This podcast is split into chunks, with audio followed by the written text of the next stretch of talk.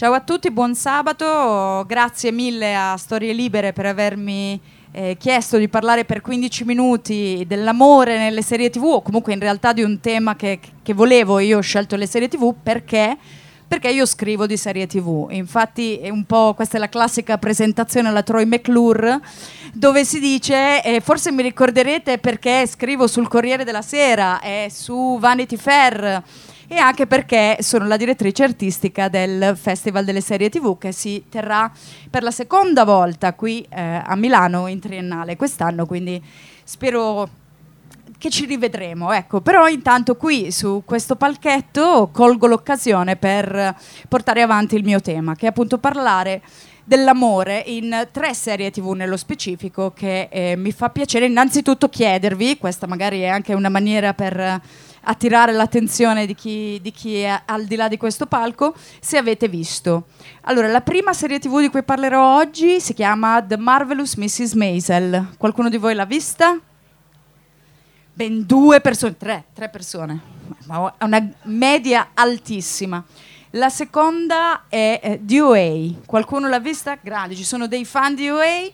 E poi la terza, è eh, anche Rossana, giusto? Aia e l'altra è Fleabag. Quanti di voi hanno guardato Fleabag? Beh, anche qui eh, le mani si alzano e c'è anche qualcuno che dice no, io non l'ho mai guardata. In ogni caso spero che eh, non, spero di non farvi degli spoiler, ma eh, comunque inevitabilmente qualcosa sarò costretta a dirla.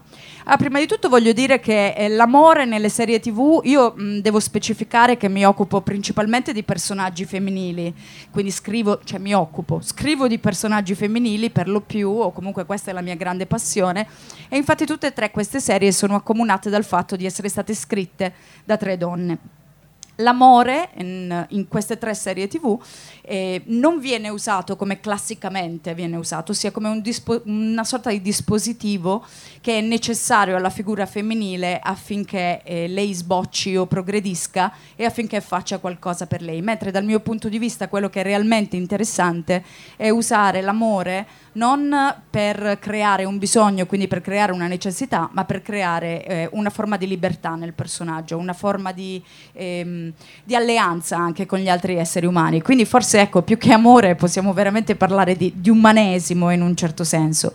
Ma prima di tutto parliamo di Mrs. Maisel, che ho visto aveva catturato la vostra attenzione. Ehm, la trama di Mrs. Maisel è la seguente. In realtà l'amore è, è quel tipo di amore, l'amore un po' se volete più... Eh, vecchio come veniva usato sempre fino a un po' di tempo fa è proprio il punto di partenza di Mrs. Maisel perché lei, diciamo, tutta la, la sua parabola comincia, la parabola di Midge Maisel, perché suo marito la lascia. Suo marito la lascia e, e, lei era vissuta per tutta la vita in funzione di suo marito, nel senso che comunque proprio questo è l'amore come bisogno. Lei aveva bisogno di lui perché esistevano delle società, delle convenzioni all'interno della società anni 50 statunitensi tali che eh, una donna senza un uomo fosse, diciamo, valesse quanto una, una formica che cammina su questa bella erba bagnata. Mentre invece appunto Maisel venendo lasciata poi eh, sboccia letteralmente e, e, l'amore in seguito non è più, diciamo, diventa, un, diventa qualcosa che lei deve desiderare di volersi concedere, perché eh, il problema e che lei a un certo punto comprende che questo amore potrebbe metterle i bastoni tra le ruote, potrebbe altresì mettere i bastoni tra le ruote alle sue ambizioni, alle sue carriere e alle sue aspirazioni. Quindi mh, a un certo punto lei incontra un figaccione della Madonna nella seconda stagione e dice ok adesso ci penso un attimo perché non lo so se mi voglio di nuovo impelagare in tutto questo e questo è proprio quello che vi dicevo cioè l'amore come forma di libertà lo scelgo oppure non lo scelgo e questo sta interamente a me.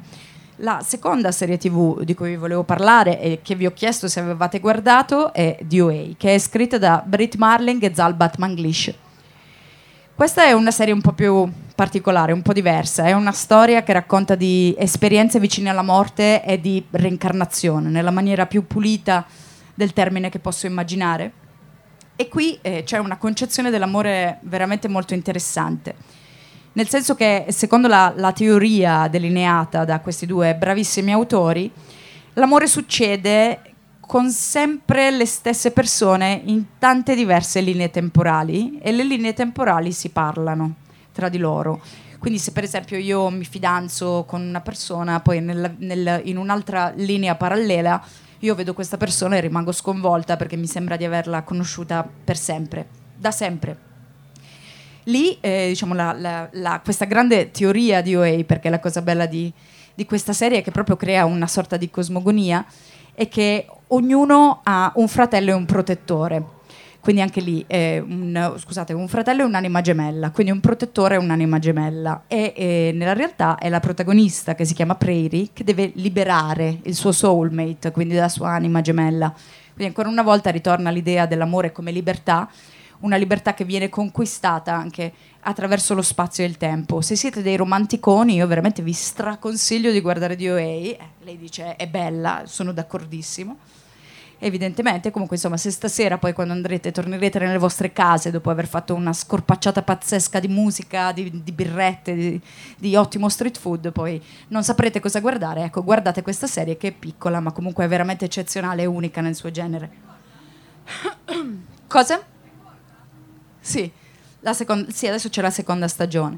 La terza serie invece è Fleabag. Fleabag è scritta da Phoebe Waller-Bridge, un'autrice meravigliosa che praticamente, eh, giustamente c'è Rossana che mima i cinque movimenti che sono al centro di DOA, perché appunto loro danzano, fanno una sorta di, di videoarte per aprire i varchi temporali, fatto divertente, quando io ho avuto la fortuna di intervistare Brit Marling, la creatrice di OA, gli ho detto ma com'è nato questo legame con il teatro danza? E lei ha detto teatro cosa? Cioè non aveva la più pallida idea che fosse questo il caso, eppure sì, c'è il teatro danza in DOA, non vi sconvolgete quando lo vedrete. Infine dicevo Fleabag. Fleabag mh, in realtà non racconta di nulla. Fleabag racconta di una donna che viene presa in un momento particolare della sua vita in, nel quale ha avuto due gravi lutti, la perdita di sua madre e la perdita della sua migliore amica. La, la, cosa veramente differente e sovversiva di Fleabag è che mette al centro una donna narcisista, una donna nichilista, una donna che usa gli altri, usa l'amore, usa il sesso, sovvertendo un po' lo stereotipo, nel senso che quello che accadeva fino a un po' di tempo fa è che l'uomo usava la donna per progredire, per farsi avanti, per cambiare e per portare avanti la trama, come vi dicevo all'inizio. Mentre appunto eh, Waller Bridge, che è una specialista della, della rottura degli stereotipi, non si parla mai di amore fino a un certo punto. Nella seconda stagione Fleabag, eh, che la protagonista, che peraltro non ha nome, si innamora eh, di una persona veramente improbabile. E cioè la persona mh, potenzialmente più improbabile voi, di, della quale qualcuno potrebbe innamorarsi, e cioè un prete. Non vi sto facendo uno spoiler perché questo è nel, nel, nel, in tutti i trailer di Fleabag.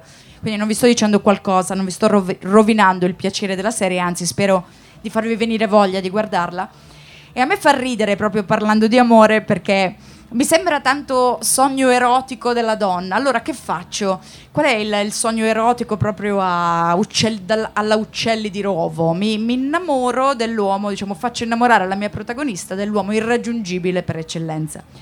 Ma che cosa fa questa donna veramente, veramente intelligente, questa grande autrice con una visione? È creare un alter ego. Cioè lei quando si innamora di questo prete, in realtà è come se si innamorasse di se stessa, perché questo prete è lei in realtà. Tant'è che mh, famoso di Fleabag è che lei utilizzi come dispositivo, anche perché Fleabag è tratto da una pièce teatrale, il, lo sfondamento della quarta parete. Ora, quando qualcuno in una serie TV utilizza lo sfondamento della quarta parete, tipicamente nessuno del, degli altri personaggi lo vede perché sta avendo un dialogo diretto con il pubblico. Mentre invece questo prete lo vede e questo è veramente il, il sintomo, il sintomo è il, la manifestazione di questo sdoppiamento di Fleabag che in qualche maniera, se vogliamo anche esagerare, ci riconduce un po' al femminino e al mascolino come istanze interiori, cioè lui è quasi l'esteriorizzazione di delle cose che sono dentro di lei. È bello eppure irraggiungibile, esattamente come lei. Anche lui, ha, mentre lei è nichilista, quindi detesta l'umanità, lei in una maniera opposta, ma assolutamente lui in una maniera opposta, ma assolutamente speculare, invece è votato all'amore per l'umanità. Quindi questa è veramente una grande serie. Detto questo, e credo di aver quasi esaurito il mio tempo, mm, vi lascio con questo input finale, e cioè che secondo me c'è tanta gente che ormai dice scrivere l'amore nelle serie tv che si considerano femministe o, pare, o parafemministe o che comunque vogliono portare avanti il discorso sulla femminilità è sbagliato perché le donne ormai dovrebbero sentirsi libere di non avere un compagno.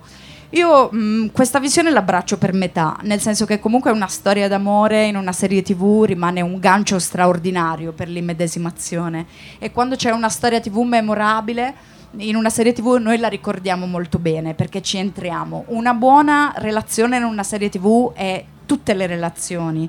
E quindi quando crea questa universalità si crea veramente il ricordo immanente di quello che andiamo a guardare. E avere un ricordo è quello di cui la serialità contemporanea dal mio punto di vista ha veramente bisogno, perché con il moltiplicarsi dei servizi di streaming, con la frammentazione, con eh, un panorama che è sempre più frastagliato anche a guardarlo da lontano, noi abbiamo veramente bisogno della visione autoriale e sempre di più abbiamo bisogno della visione delle autrici, perché è la loro voce che vogliamo veramente sentire adesso. Nessuno dice che i Woody Allen del mondo non abbiano diritto di cittadinanza, ma insieme ai Woody Allen del mondo noi vogliamo anche avere le Phoebe Waller Bridge del mondo, vogliamo anche avere le Brit Marling del mondo e vogliamo naturalmente anche avere le Amy Sherman Palladino del mondo, che è l'autrice di The Marvelous Mrs. Maisel, che forse lo saprete, e anche la creatrice di mm, Una mamma per amica. Quindi quanti, quanti passi avanti, quanta Grande, grande, storia della televisione che sta venendo scritta. E niente, spero di avervi fatto venire un po' voglia di guardare questi tre prodotti. Guardate le serie TV che sono scritte dalle donne perché vi garantisco. Eh, pochi raccontano bene l'amore che è proprio il troppo femminile come le donne, forse nessuno. Quindi niente, detto questo, grazie ancora a Storie Libere con tutto il cuore, grazie per avermi ascoltato e vi auguro un bellissimo pomeriggio, credo che dopo di me ci sia eh, Giulia Cavaliere che invito con, con gioia sul palco dopo di me. Ciao!